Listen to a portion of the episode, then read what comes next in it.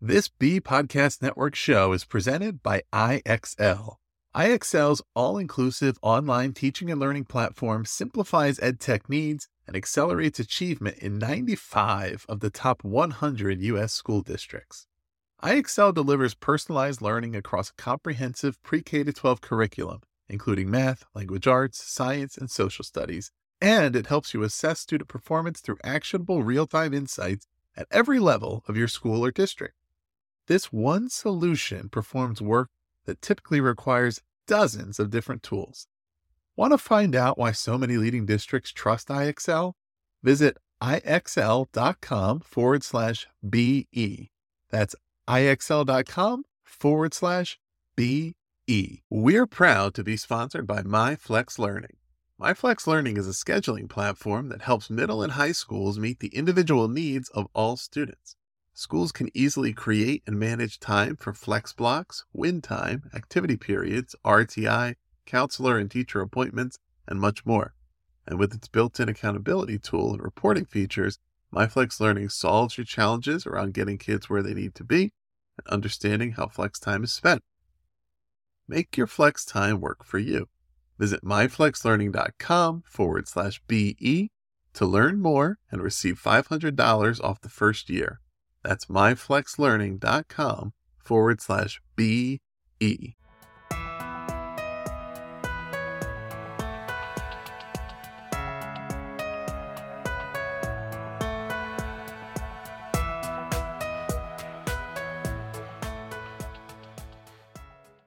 Welcome, listeners. This is the Authority Podcast on the Be Podcast Network. Uh, I wanted to take a moment to pause before we begin our interview today and say we're several episodes into the series now. And of course, you've heard from a variety of great authors and had these conversations about their books. So we'd love to put it out to you as listeners. Let us know who else you'd love to hear on the show. Send us a note on social media. The information is down there in the show notes. Um, or if you have any other means of getting in touch with anyone here at the network. Um, let us know, you know, what books have been making a difference for you. What authors do you think would be amazing to have on the show? And we'd love to uh, connect with those folks. Without further ado, though, let me get into today's interview. So I'm your host today, Ross Romano, and I'm really pleased to welcome Elizabeth Jorgensen to the show. Elizabeth is an award winning writer and a teacher and a sought after speaker. In 2021, she was named one of America's 20 most inspiring educators by the Henry Ford Innovation Nation Teacher Innovator Awards, and she's also won a variety of other awards. Plus, her students have been published and won writing awards from the Pulitzer Center, Teen Ink, Milwaukee Journal Sentinel, NCTE, and many more organizations.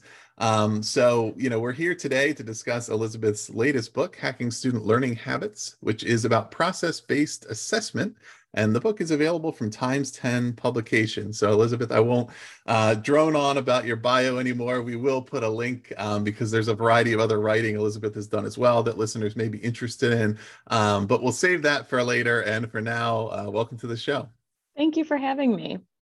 Awesome. So, I'm, I'm really, uh, you know, intrigued to dive into this book. It, so much of what you wrote about is actually related to a lot of things I've been working on recently around writing and developing those habits, right? And the daily habits that we build upon to continue just getting better and better. And it's awesome to see that you have written about this in a book that is for educators that are working in schools, because that's one of the critiques uh, i think that's thrown around a lot when adults are engaging in learning around these processes and habits that's oh well you know schools don't do this right? Um, and what you're saying is well actually we have developed a way to do this in our schools and we're now writing about this so others uh, can learn about it as well. And so i, I really wanted to start with um, I, I, think the project uh, that um, sort of was where you started to have some of these revelations around how this might work which was a college essay writing group you had organized in your school. And so, can you talk about that, what that program was, and then what started to kind of dawn on you to say maybe this could translate to the more formal classroom setting as well? Yeah, I teach primarily juniors and seniors in high school, and a lot of them ask, Can you help me with my college essay? And my colleagues and I went to our administration and just said, Is there a time and a place that we could dedicate to helping students with their applications? And they allowed us to run a summer workshop for a couple of days where kids would come to the building and we would just talk about, you know, what is a college admissions officer looking for in your essay? And then they would write drafts and they would bring us drafts for feedback. And then they would partner with their peers to get feedback. And then they'd share their essays with their mom and their dad and, you know, and just keep working on them both in collaboration and independently. And what we noticed, my colleagues and I, in this workshop is that the kids were so engaged in the daily work that they came excited to write. They came wanting to produce the best thing that they could. And the college essay workshop was a gradeless endeavor. Never did we put a grade on the essay. Never did we hand out a rubric and say, do this and you get an A, do this and you get a B. And so we, we were saying, you know, how can we recreate this environment in our classrooms? How can we get kids to engage with drafting, with workshopping, with asking for feedback, and then applying that feedback? Um, and we knew that part of it was having this authentic purpose, that the kids really cared about what they were doing. But we also felt that it was the lack of grading the outcome that was really impacting the kids. They felt like they could take a risk. They felt like they could try something, do something innovative or different because they weren't going to be downgraded if they didn't do precisely what the teacher had prescribed. Um, and so, yeah, we we talked about this and brought it to our administration, our department, and we really learned that people in our building are doing this in other areas in tech ed, in choir, in phy ed. And we could do it too in our english classes. Right. Yeah there's like the the micro lessons in there one of which being of course that the students know exactly why they want this to be successful right? So you don't have to tell them what their motivation is to do really well at this. They're coming because they're saying well i want to write a great essay because i want to get into uh, whatever school is my dream. Um, and then also it really i think illustrates um, a scenario that is authentic in the real world context as far as obviously you mentioned it being ungraded and there would be no real way to grade it because it's entirely subjective. There's no such thing as you don't know when it's good enough right? You just want to keep making it better and better because whoever reads that on whatever day they read it you want them to get the best possible product. And it's impossible to say, okay, we've done it. you know, this is an A, great, um, because there's you know the spectrum of potential outcomes or or how well each student can do at refining their writing process is unlimited, um, which I think is indicative of things that they would do as they go out into the real world and they're in different professions or they're trying to create something new to say there's no this is not on a 1 to 100 scale. It's uncharted territory and the only way to do my best work is just to keep working at it and getting a little better uh, you know every day. And we can't control outcomes. Never can we control an outcome. Like you're mentioning with the college essay right? You send that off you can't control if they let you in or if they don't. And there's too many factors to even begin to understand why maybe you got in or you didn't and that's where we want students to shift right away from outcomes and onto the processes what can i control and that is my daily process it's did i come to the college essay workshop did i listen did i have questions did I collaborate? Uh, right? Those are the things that we can control, these daily habits, these processes that lead us then to increased outcomes. But we don't even need to focus on the outcomes when we do all the little things, all the habits correctly. Right. Yeah, and and so um, and, you know, and as you start to define what are some of the key components of this process-based assessment, you of course write about de-emphasizing grades as the outcome, right? And then um, introducing small, measurable, progress driven goals that are really what we're looking at versus that grade at the end. Can you talk about that a little bit? What's the starting point for that? And then when, when you talk about these small measurable goals, what, what are some of those? What do those look like? Yeah, well, I try to put the student in control as much as I can. Um, so today, actually, we just hit the midway point of first quarter. So we're halfway through the quarter. And so I sat down with every student and I just said, how's the course going? how is the content impacting your progress? And then they just talked about what they've seen, how they've seen improvements, what's working, what isn't. And then they identified where they want to focus their time. So where are you still struggling? What do you need to do to you know get better at that and then what can i as your instructor do to foster that growth to develop that to help you achieve your goals um, for each kid it's so different but they if they own what their own process goal is then they have the language to talk about it. And then they also have this, they want to, they chose what to work on. Um, and they're really, really good at identifying deficiencies and then also what they need to do to, you know, develop those a bit more. Right. And um, it's something that, so there's a book that a lot of listeners may certainly be familiar with. It's been uh, a bestseller, James Clear's Atomic Habits. And you refer to some different stories from that book here, and one that I thought was a really good uh, way of, of kind of describing the difference of what this might look like is uh, in the introduction you write about um, the two groups of student photographers and the one group that was directed to focus on quantity and the other one to focus on quality. Can you talk about what that story is and what that looked like? And then we'll kind of get into a little bit about i, I, I think it's a, a really powerful way of visualizing okay this is the difference between maybe the traditional way and what we're trying to get more toward. Yeah so this professor um, split his photography class into two halves. One half, you are graded on your ability to take one perfect image. Mm-hmm. That's it. You at the end of the semester, give me this one perfect image. And the other group, you are graded on the volume, the quantity of images that you can submit. So that group, they went out and they took photographs from down, they took photographs from above. They took photographs in the dusk, in the morning. They took photographs of animals, of plants, of people. They took it on different settings with different, like you name it, they just took a volume of photos because that's what they were graded on. In contrast the other group, one perfect image group, they were paralyzed. they right. looked at this one perfect image and thought, my goodness, how am I ever going to do it? And so then they didn't or they did and then they failed because they hadn't tried. Um, and so you know i take this concept and i implement it into my classroom in that we're going to try things. And some days it's going to feel so good. It's going to be like this is amazing. I get it. It's flowing. It's creative. I, I can't stop right? Just because it's so good. And that's wonderful right? We're going to learn something in that. But other days we're going to try it and we're just going to feel like this is terrible. Why am i doing this? I'm stuck. It doesn't make any sense and that's where we learn, right? We look at this and we think, what isn't working? Why isn't it working? What habit can I adjust? What process can I adjust? What different thing can I try?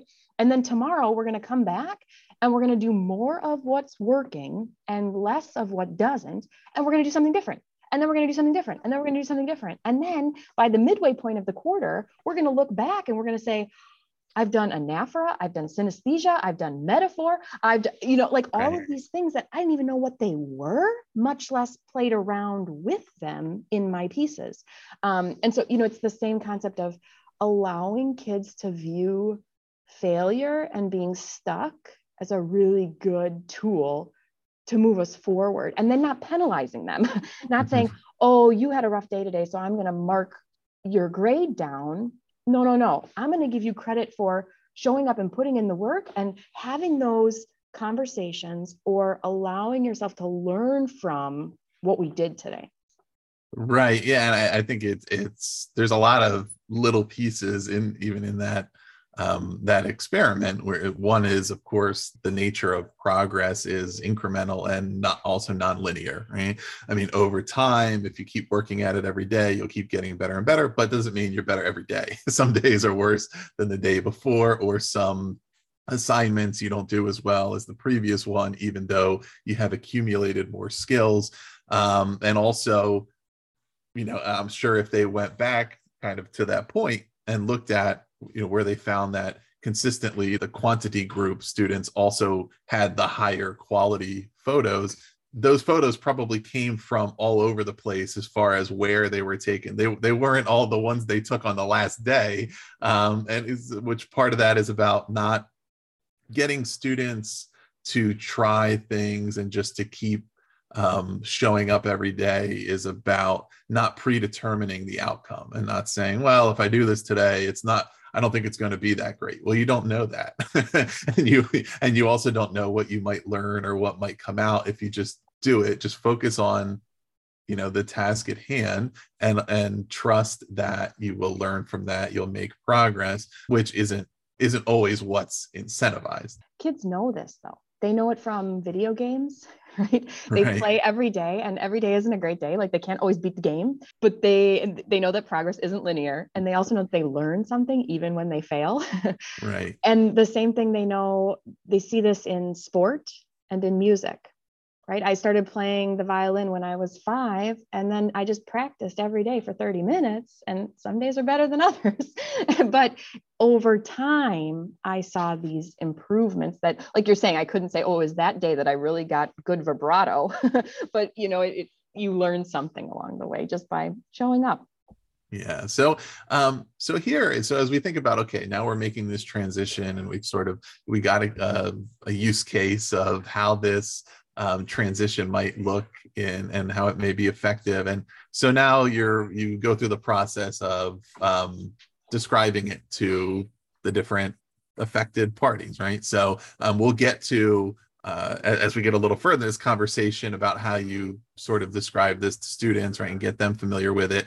Um, but I also wanted to think about a lot of our audience will be administrators here and of course within schools if teachers come up with something they think is going to work and something that can be this potentially disruptive to the status quo as saying you know we need to de-emphasize grades and focus on other things how would you go about describing this to an administrator a principal or somebody else in one of those roles to say here's why this will work. Here's why it's an important thing to focus on and here's also why it's not going to interfere with certain requirements right that we have to fulfill. We can't just dispense with everything but we also need to you know recontextualize how we're focusing on toward wherever we really want our students to go.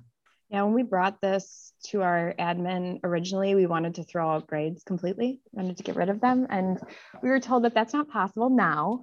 So you know hopefully in the future maybe it will be but right now we are we're in a system where we do have to put a grade on a transcript.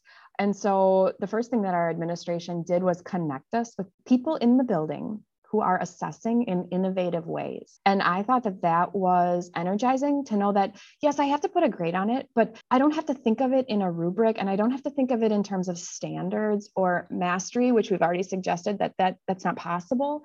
Um, and so I went to the choir department and just said, you know, talk to me about how you're assessing. And then I went to the tech ed and the engineering department and the same thing.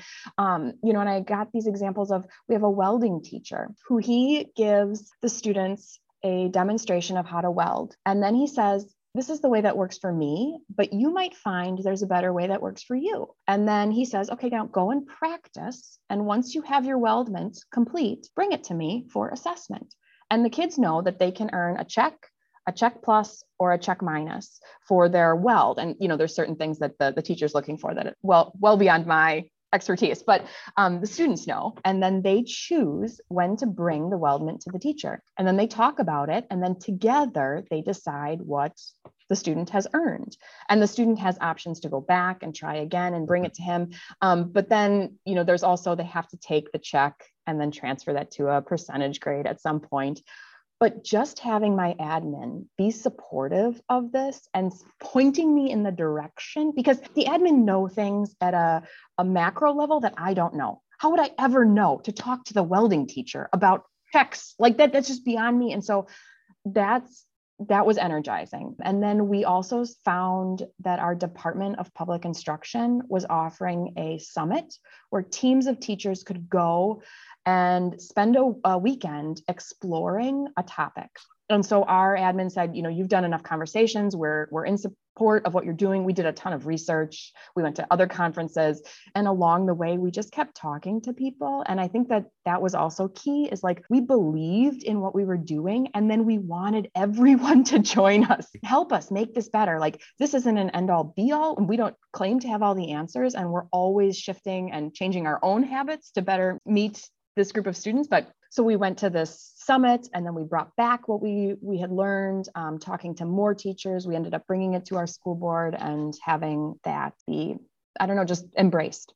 Yeah. And you also have um, clear standards of evaluation that are articulated in the book, which I imagine also helps with those conversations to say we're not we're not talking about you know not evaluating we're talking about assessing in a different and we believe more productive way. Can you describe a few of those? Because there's a couple that stand out that i think are worth um, diving into. What what are you thinking specifically? Uh, um, i think you know one of the ones that I, I i think on its surface may prove more controversial without the full context of this shift is not accepting any late work. Oh, sure. Because I think there's a big shift um, among a lot of educators right now to kind of say, well, that's in in uh, it's an ineffective way to do it. But in this case, it's done for a particular reason, which is the point is not that what you're handing in is a final assignment or that it's meant to be perfect and graded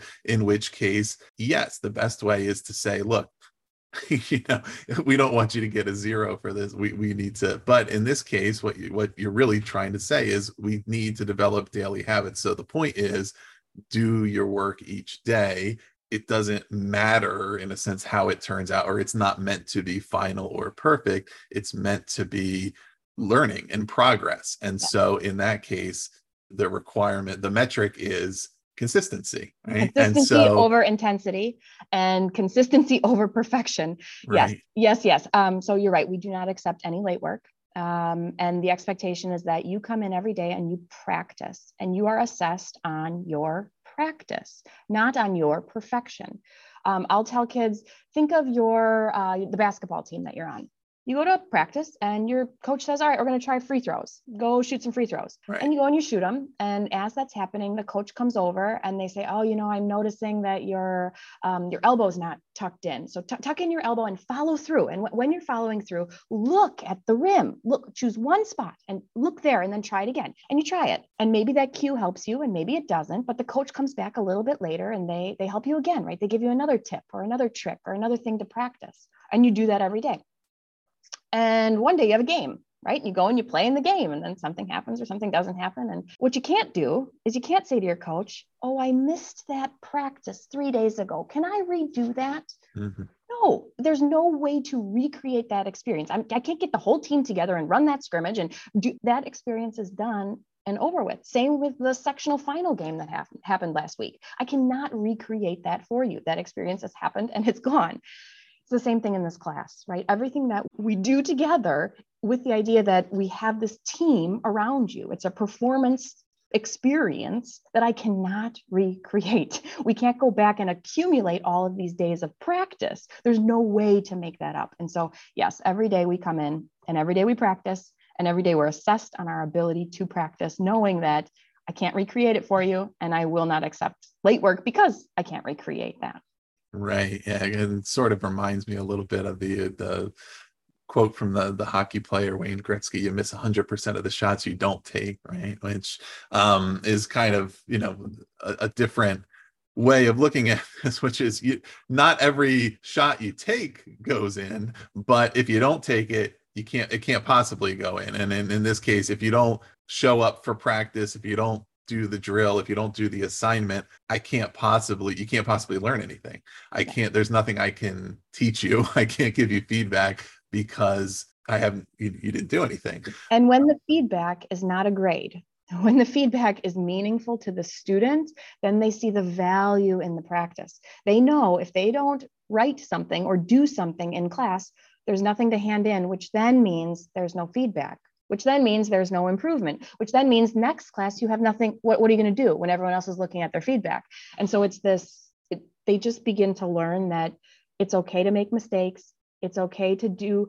I was showing a, a, a, poem in class, and it was about food. And we were discussing how food can be a topic for your own writing. And I had a student who that was very triggering for. And the student knew that they had to do something in class. And so they handed in a piece that had nothing to do with food, but it used the concepts that we had talked about. Right. and it's like brilliant. That's exactly what I want you to do. Use the time to focus on your craft hand in something so we have something to talk about. Yeah, and it seems like it also really does open up the opportunities for personalization because your students are being given feedback and guidance to grow based on where they are currently and and what they are looking to achieve versus just according to their progress according to some standard that's posted on the wall which of course is important to motivating and supporting students who may be struggling a little bit, but also to continuing to incentivize a student who believes they've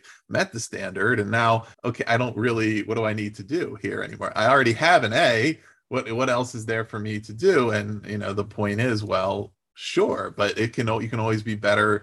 You can always learn more um, that's in alignment with what you're really interested in or passionate about, right? It's not it, like the same standard doesn't just apply across the board because there's a lot of nuances within that. Right. We are never done, never done learning. and I think as educators, that's the goal.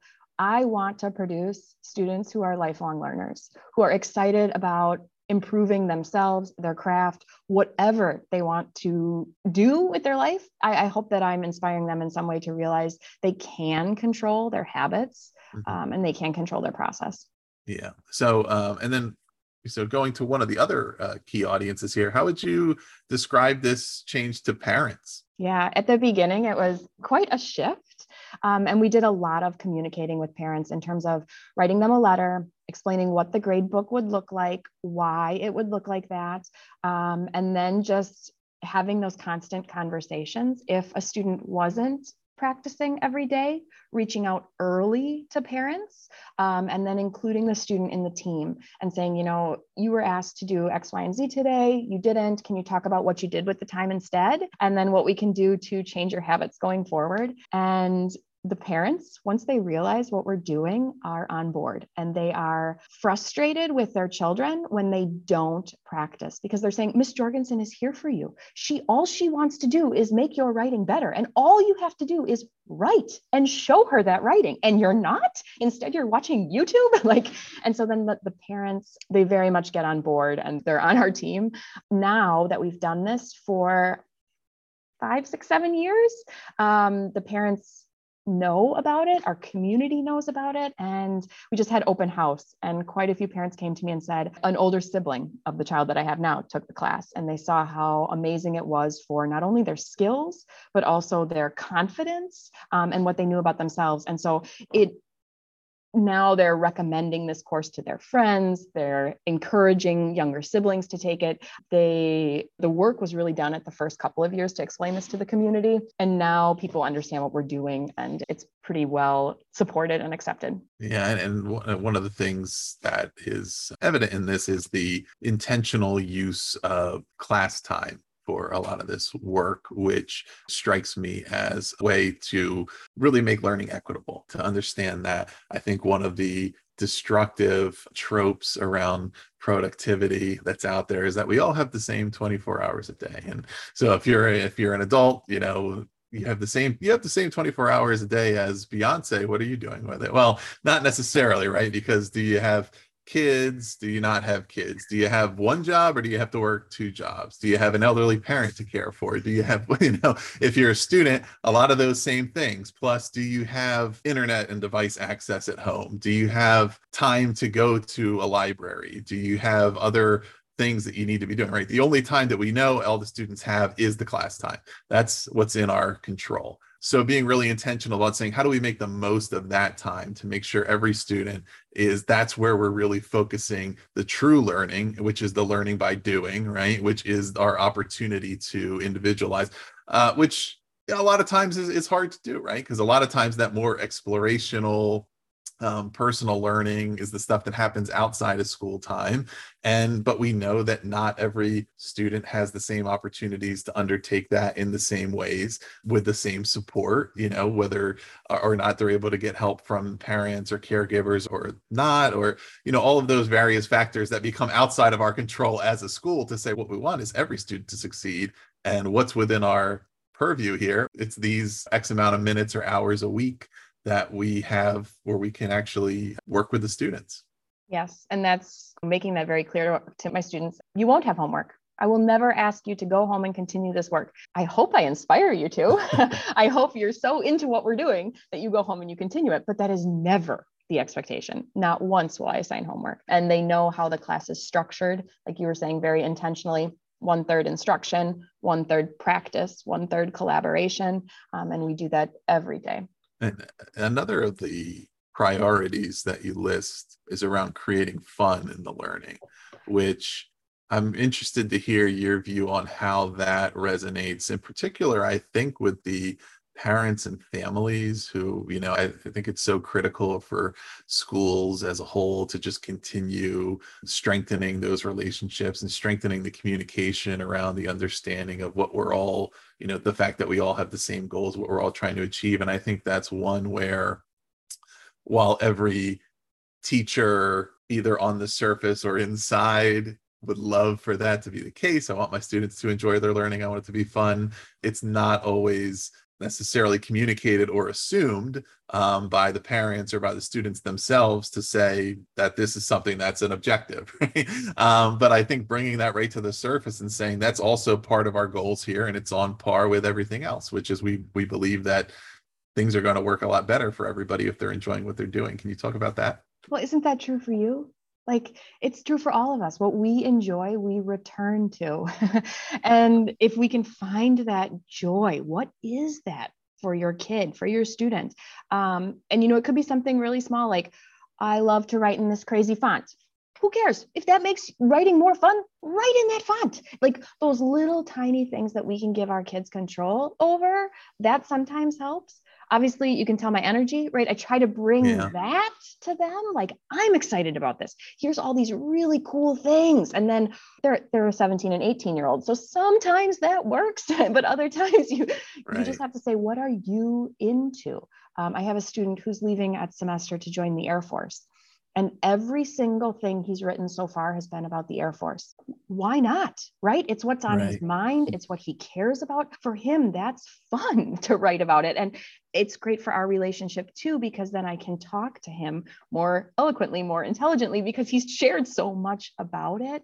Um, and just little little tiny things that we can do to bring in joy. Um, i do try to do compliments a lot and students have said that that is some of the most useful feedback. Like this works for me because this sentence gave me goosebumps because right? And so then if they can lean into those things that they're doing well that hopefully as well will breed some enjoyment Right. Yeah. Which I, I think is probably the listeners can hear that that enthusiasm coming through, and uh, and it, it is a topic we have had an ability to touch on a few times here on the podcast around I think the two way relationship between student and educator engagement, right? And um, we've talked a lot about the various things that administrators need to be aware of as far as creating environments where teachers aren't feeling worn down, burnt out, you know, losing their joy of teaching, um, which of course is going to make it impossible for students to enjoy learning because you're really reacting to one another. In this case, of course, you're energized around being able to teach and assess according to something that you believe really works and is really good for students, which then rubs off on them. And then when they're writing about things they're really excited about, it rubs off on you. And then everybody's level of enthusiasm goes up but it's important to understand that those dynamics right? One doesn't work without the other. Uh, we can't artificially just say okay well let's just make our students have a great time. If i'm here as a teacher am not also really feeling uh, bought into what we're doing. So i think that's a great example of that. So I'd love to transition now into going through. You have nine hacks, as they're called, as part of the Hack Learning series from Times 10 Publications, uh, but nine ways to foster resilient learners and assess the process, now not the outcome, is the, the subtitle of the book here. So there's nine of these. We're going to go through just a few of them, um, but I think we'll give our listeners a really good idea of what is in the book here, and, and so they can take it further there. But the first one, hack number one, is creating those process-based learning habits, the skill building. So in other words, okay, as a teacher, we've decided this is what we're going to do now. It's new for our students too. So, how do we get them to understand what we're doing and start to build the habits around learning this way and engaging in their learning uh, in a new way with these new expectations? So, uh, wh- where do you kind of start with this one?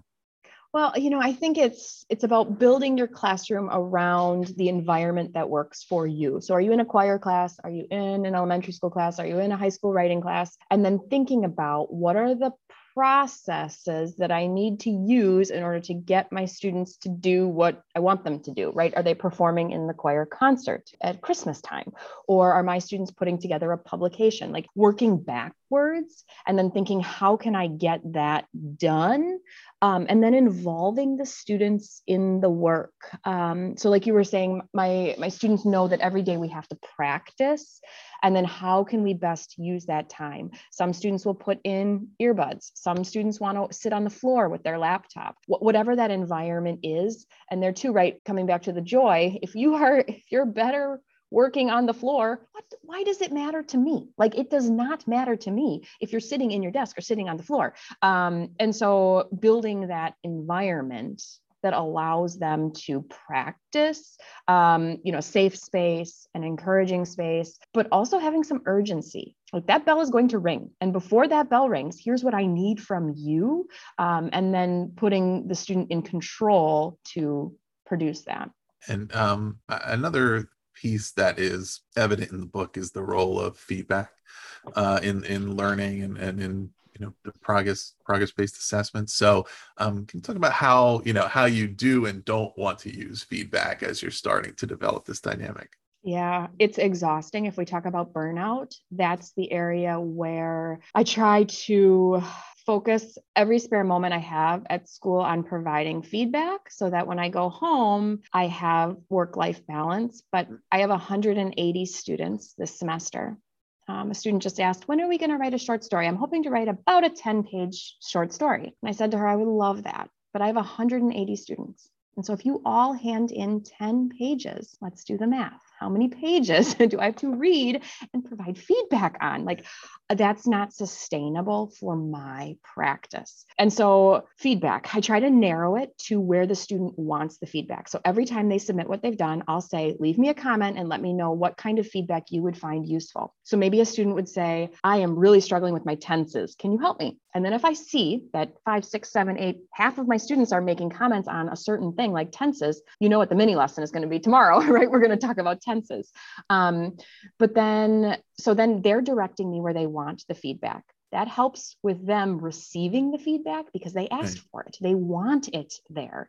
Um, I also try to narrow my comments to a couple of things. Early on in my practice, 18 years ago when I first started, I thought feedback was better if I gave uh, feedback on every single thing. And I learned that that is not good because students would open up their document and all they would see is, I suck. I'm terrible.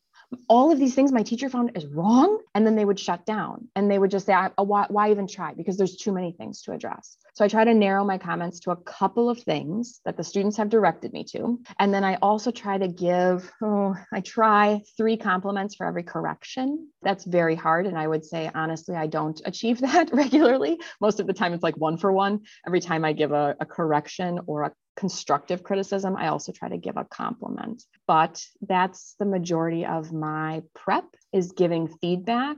Um, but I think that that's where the learning occurs. That's where they're thinking about their choices. That's where they're seeing the greatest gains. Yeah, I think that's a great application of feedback. We've had a, a, chance to discuss that a little bit on a recent episode with Matt Renwick from the perspective of how a principal gives feedback to teachers, right? And really being mindful of what's actionable, what's not, what it, how do we do this collaboratively where i'm giving feedback that people actually want so they can do something with it. Um, and the same thing applies to the, the students in this case. And um, how, how, do you find that they their uh, ability to, to self-evaluate improves as they are going through that process of really thinking about okay i need to communicate to you where i want the feedback. So that means i really need to think about where i think my strengths are what i think is my unique style that i'm this is the way I'm doing it, and what I think are the areas where okay, I do need to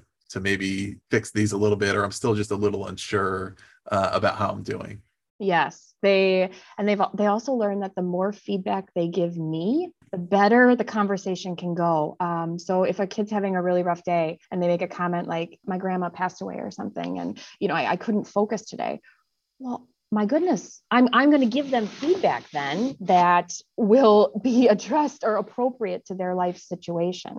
Um, the same with, you know, kids might tell me, I just feel terrible about this piece. And then they, they realize that once they say that, one, I'm not going to make them feel worse if I already know that they don't like it.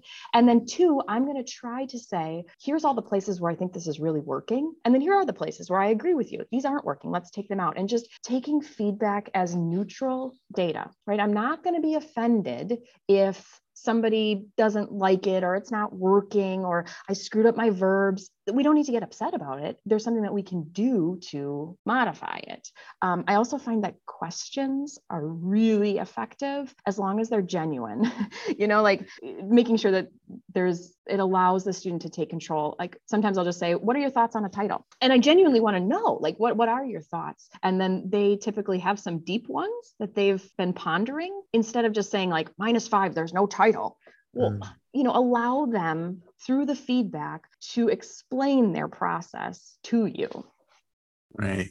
Excellent. Um, so let's let's move on to hack number two which is encourage progress not perfection. So this is really about those daily habits and, and getting into the the process of just focusing on getting a little better every day not whatever the end outcome is you know, it, it, seems that with this, uh, if we think about how it relates to certain students or certain you know learners who maybe are so used to doing things one way that there are certain areas where there's going to be pushback here. Um, where, where where do you observe that the pushback typically comes from when you really try to lean into this uh, this new habit? I think it's with anything that we when it's not working we want to give up. You know like i'm i'm just a terrible writer. There's nothing i can do about it. And uh, that's that's human nature too. And so allowing kids to say what can you control? What what can you do? And then leaning into that. And then also you know we were kind of talking about this before celebrating things that we might see as failures and just reframing them as okay that didn't work. Great. What did we learn from that? What can we try again doing more of what works and less of what doesn't?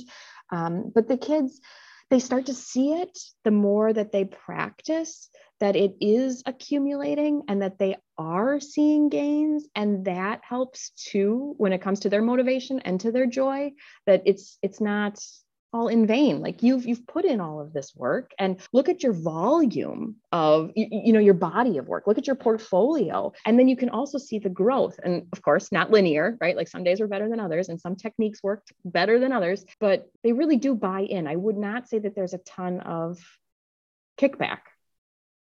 Yeah, even though so this is going to be a new way of teaching and learning for a lot of students uh, from your uh, experience would you say it's largely intuitive to them? A lot of them seem oh I, yeah i wish it was always like this.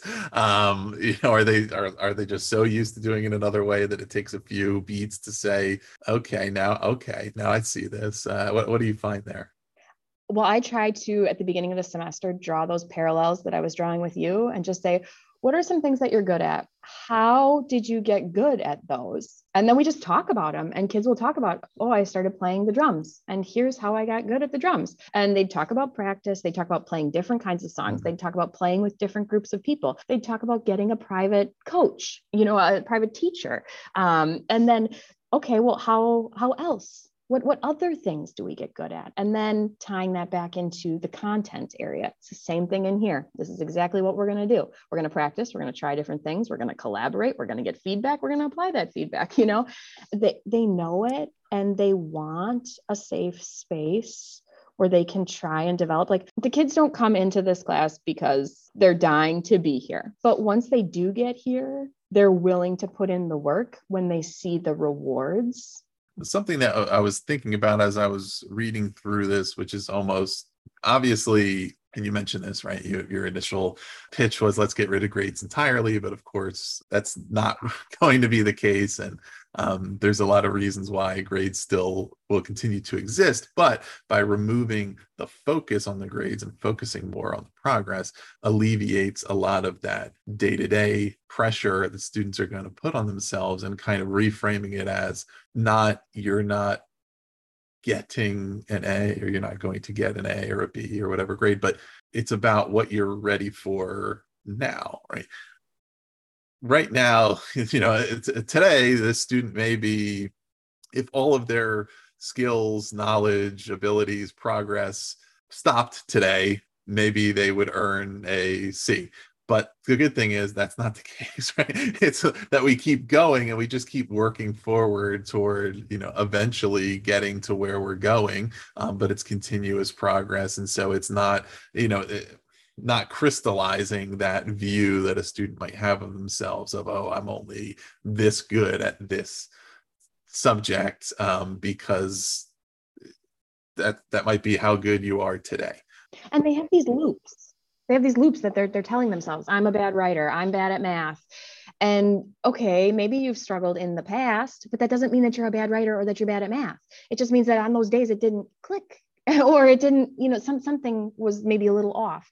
And so getting them to reframe what they're telling themselves through the practice. Oh i'm not a great poetry or I'm not a great poet, but I am better at narratives. Or I'm not great at using dialogue, but I can sure use the rule of thirds, right? And so just finding those things that they are good at and then leaning into those and developing them, right? You can draw the, the sports connection again, right? You've got the people who are better at free at free throws or three point shooting or layups or we all have our own skills and then we lean into those. Right. Yeah. That the first day you start playing basketball, you're not ready for the pros, but that doesn't mean that you can't play at that level. We don't know that yet, but you need to keep working on it. And then you see. And that outcome is way outside of your control. You cannot control if you're going to make it to the NBA. So many things along the way are going to happen. And so, what you can control is your daily practice, your coach, your feedback, like all of those things. Yeah. And so, and when you do think about how, if we operate with the assumption that grades will persevere, um, but that we also do need to maybe think about them a little differently in, institutionally, and also as far as we're thinking about evaluating, okay, where students are in their current level of ability, as we are looking at things like moving on to higher learning, like how should we evaluate let's say there's if there were four you know marking periods throughout a year there's one student who got an a all four there's one student who got a b every time there's one student who got dcba right? So two of those kids ended up at an a at the end of it. One of them it averages out to an a the other one it averages out to a c plus or whatever. But didn't they both end up at the same point and i think that's what we want the kids to understand is it's it's really about that progress and where you're going and, and where you get to, not where you are today, is are our other systems biased against that? Yes. I mean, I, I tell my students I did not become a teacher to grade. It is not anything I find pleasure or joy in. Mm. I do not want to put grades on on poems, on essays, on paper. No, no. And then like you're alluding to is what do those grades communicate? right? Our system is flawed. Is that communicating effort? Is it in communicating achievement truly? Is it some artificial thing that a teacher threw on a rubric? Or is it, it's unclear to me what grades are truly communicating because they are so subjective. Even though we try to make them objective, they're really not. Um, and so I, you know, I don't, uh, I don't pretend to have all of the answers for how to do it. Um, but I can just say that grading the process in my classroom and the other teachers who I've talked to who grade the process, not the outcome, um, they find that their students make larger gains, they learn more about themselves, they can communicate what their grade means accurately to their parents, to themselves. They take ownership over that. Um, and it's been it's been a joy for me because I don't have to talk about grades. right? We, we know those grade grubbers. Well, what do I have to do to get an A? Or, oh, I have an 89.5. Can you round up? And it's like, I no, I, I don't even know how to do that in my grade book. Like, that's not a thing. Well, so and so did it. And it's like, I don't, uh, why, why are we talking about this? This is not why I'm here. I'm not a teacher to grade. And so, focusing then on the process, on the work, has energized me and also the students they are stressed out by grades every time you put a grade into our online system, they get an alert and their parents get an alert. As you can imagine, this is stressful. This provides a lot of conflict and difficult conversations. And so by just removing that, they're also allowed to enjoy the class more because they don't get those constant alerts and it's not grade focused. Right.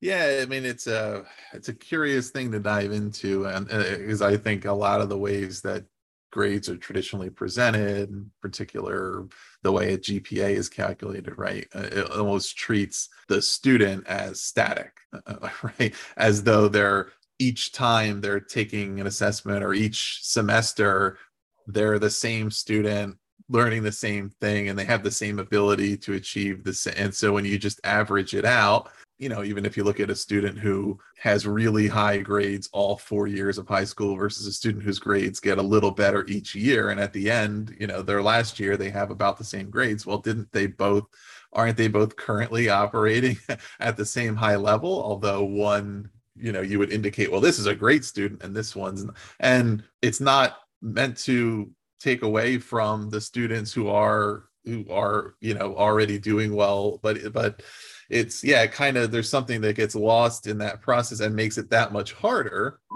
to then go back to those learners and say don't worry about it. this this is not the emphasis before they kind of harden that view of themselves as i'm a c student i'm a b student i'm a whatever which is not the point right and because you keep learning and going and even if you have again it might be nonlinear. You may have a certain subject or a certain semester where there's something that's really challenging you and um, and you just don't do as well but it doesn't mean that you uh, it's it's just one thing.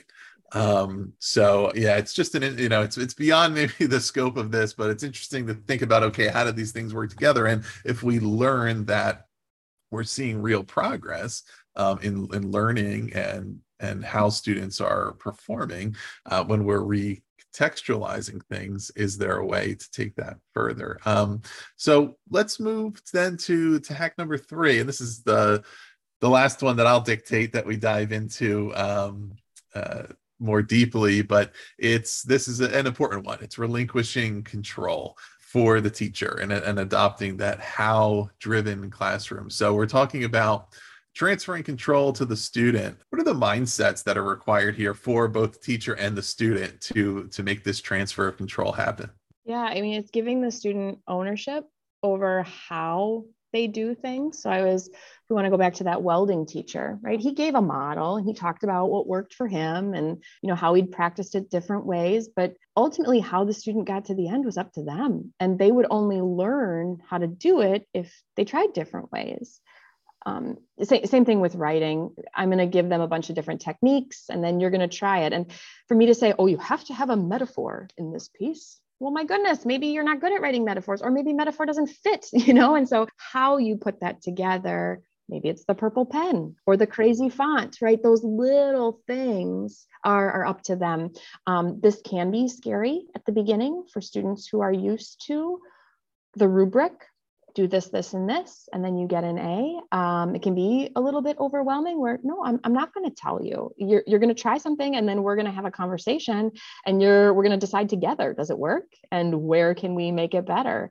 Um, I'll point out some things that might be wrong, like maybe the semicolon is used mm-hmm. incorrectly, but we can address that tomorrow in the mini lesson. you know, it's not, it's not getting wound up in the minutia it's putting the students in the driver's seat, giving them just the okay, right? The green light to, to lean into what makes them work, what makes their process better.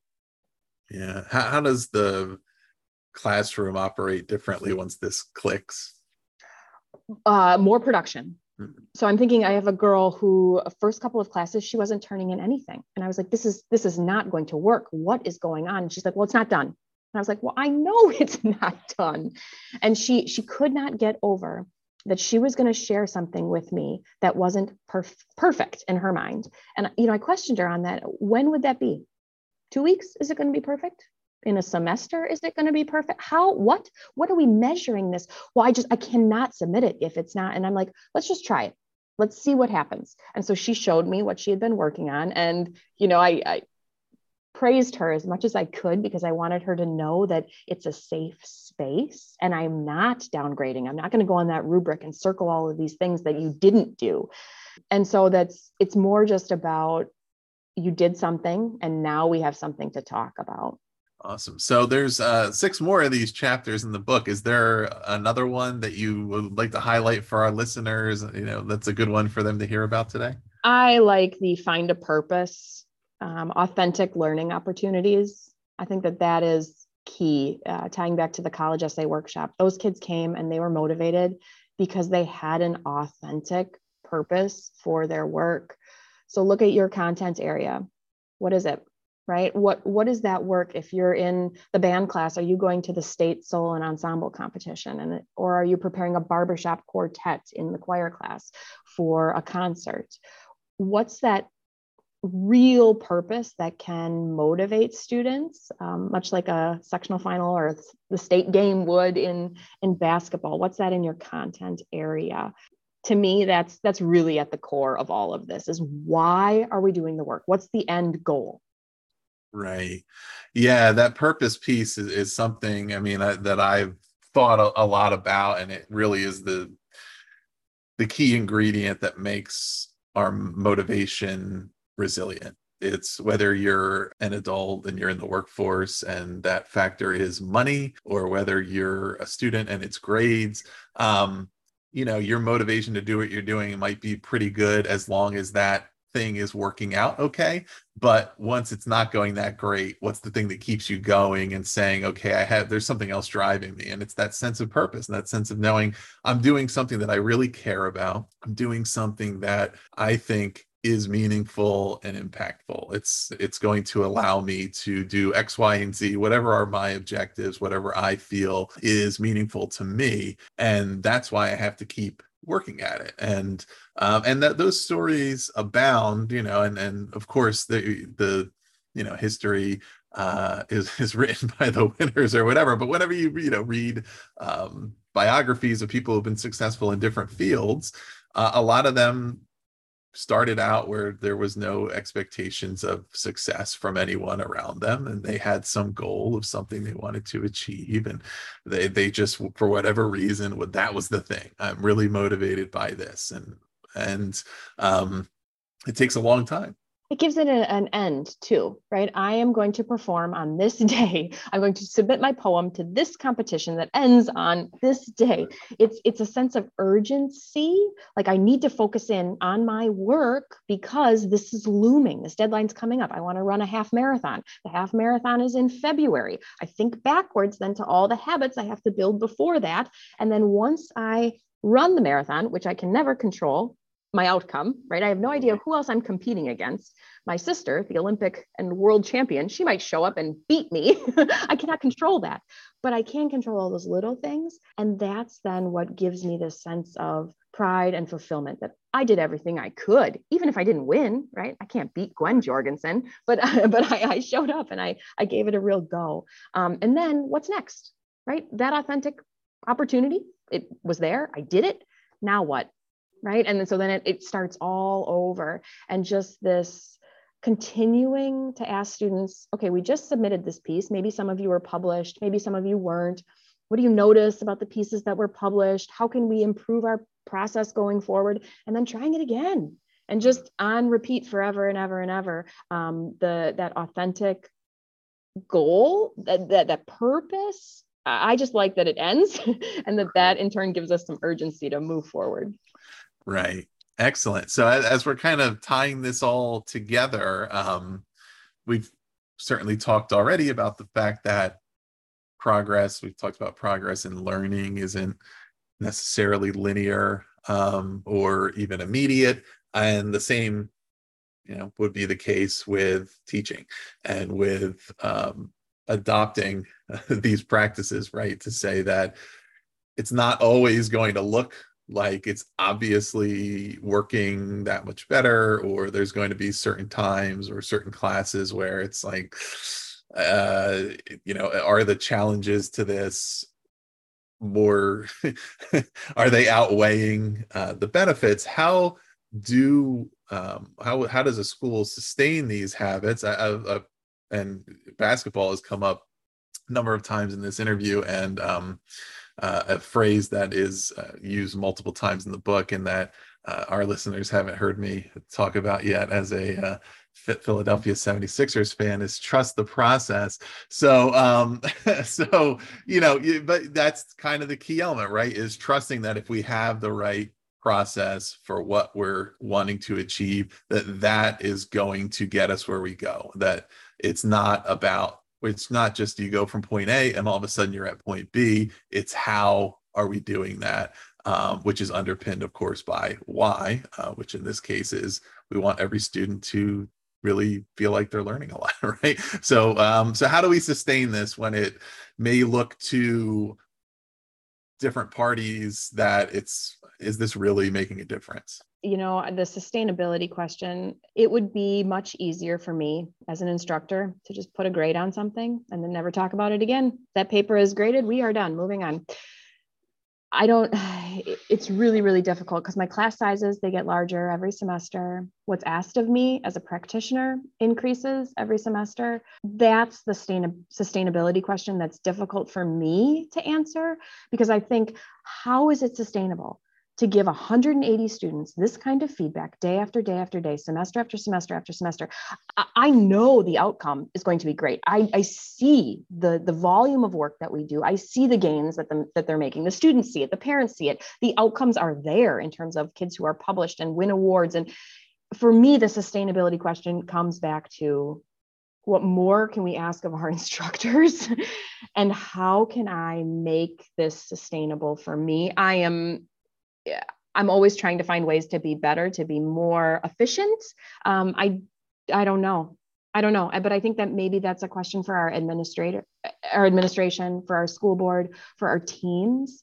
The college essay workshop that we did was so effective because it was three instructors and then the students if I had two instructors with me every day in my classroom, oh, things would be so much more efficient, so much more engaging. Like it just, you know, how can we build structures that support daily habits? How can we build from the, the administrative level, from the district level, the sustainability? I don't, I can't, I can't do that Excellent. So, um, Elizabeth, we have, you know, we're, we're where can our listeners find more about your work if they're interested in this book? Um, and Elizabeth also she referenced her uh, sister being an Olympian. She she co-authored a memoir about that. She also um, is passionate about uh, the Korean form of poetry called sijo. So she has a lot of uh, different writing and a lot of different work she's doing that might be interesting to our listeners. So where can they find out about that and connect with you? Yeah, uh, I've got a website, lizjorgensen.weebly.com. Um, I'm pretty active on Twitter at Liza Joe, L Y Z A J O. You can contact me um, via email as well, right through my website, um, or just elizabeth.jorgensen at gmail.com. Um, I've had quite a few teachers who have read the book and then reached out to me and said, okay, here's what I want to do. What now? Or I read this chapter and now I'm thinking this. Walk me through how you do this. Uh, I would love to have those kinds of conversations with individual teachers or with teams of teachers, um, or I can connect you with some of the, there's some examples in here that are elementary school based. And so if you're an elementary school teacher, right, I can foster those relationships so that you can ask somebody who's doing this in with with littles um, on a daily basis Perfect. Well, thank you. Thank you, Elizabeth, for, for being on the podcast. Where we'll put the link to her website and to um, the book webpage in the show notes for anybody who wants to check those out. Uh, again, that's Hacking Student Learning Habits. So we'll put that below. Uh, please do subscribe to The Authority for more in depth author interviews or visit bepodcast.network to learn about all of our shows. Thanks again, Elizabeth. Thank you.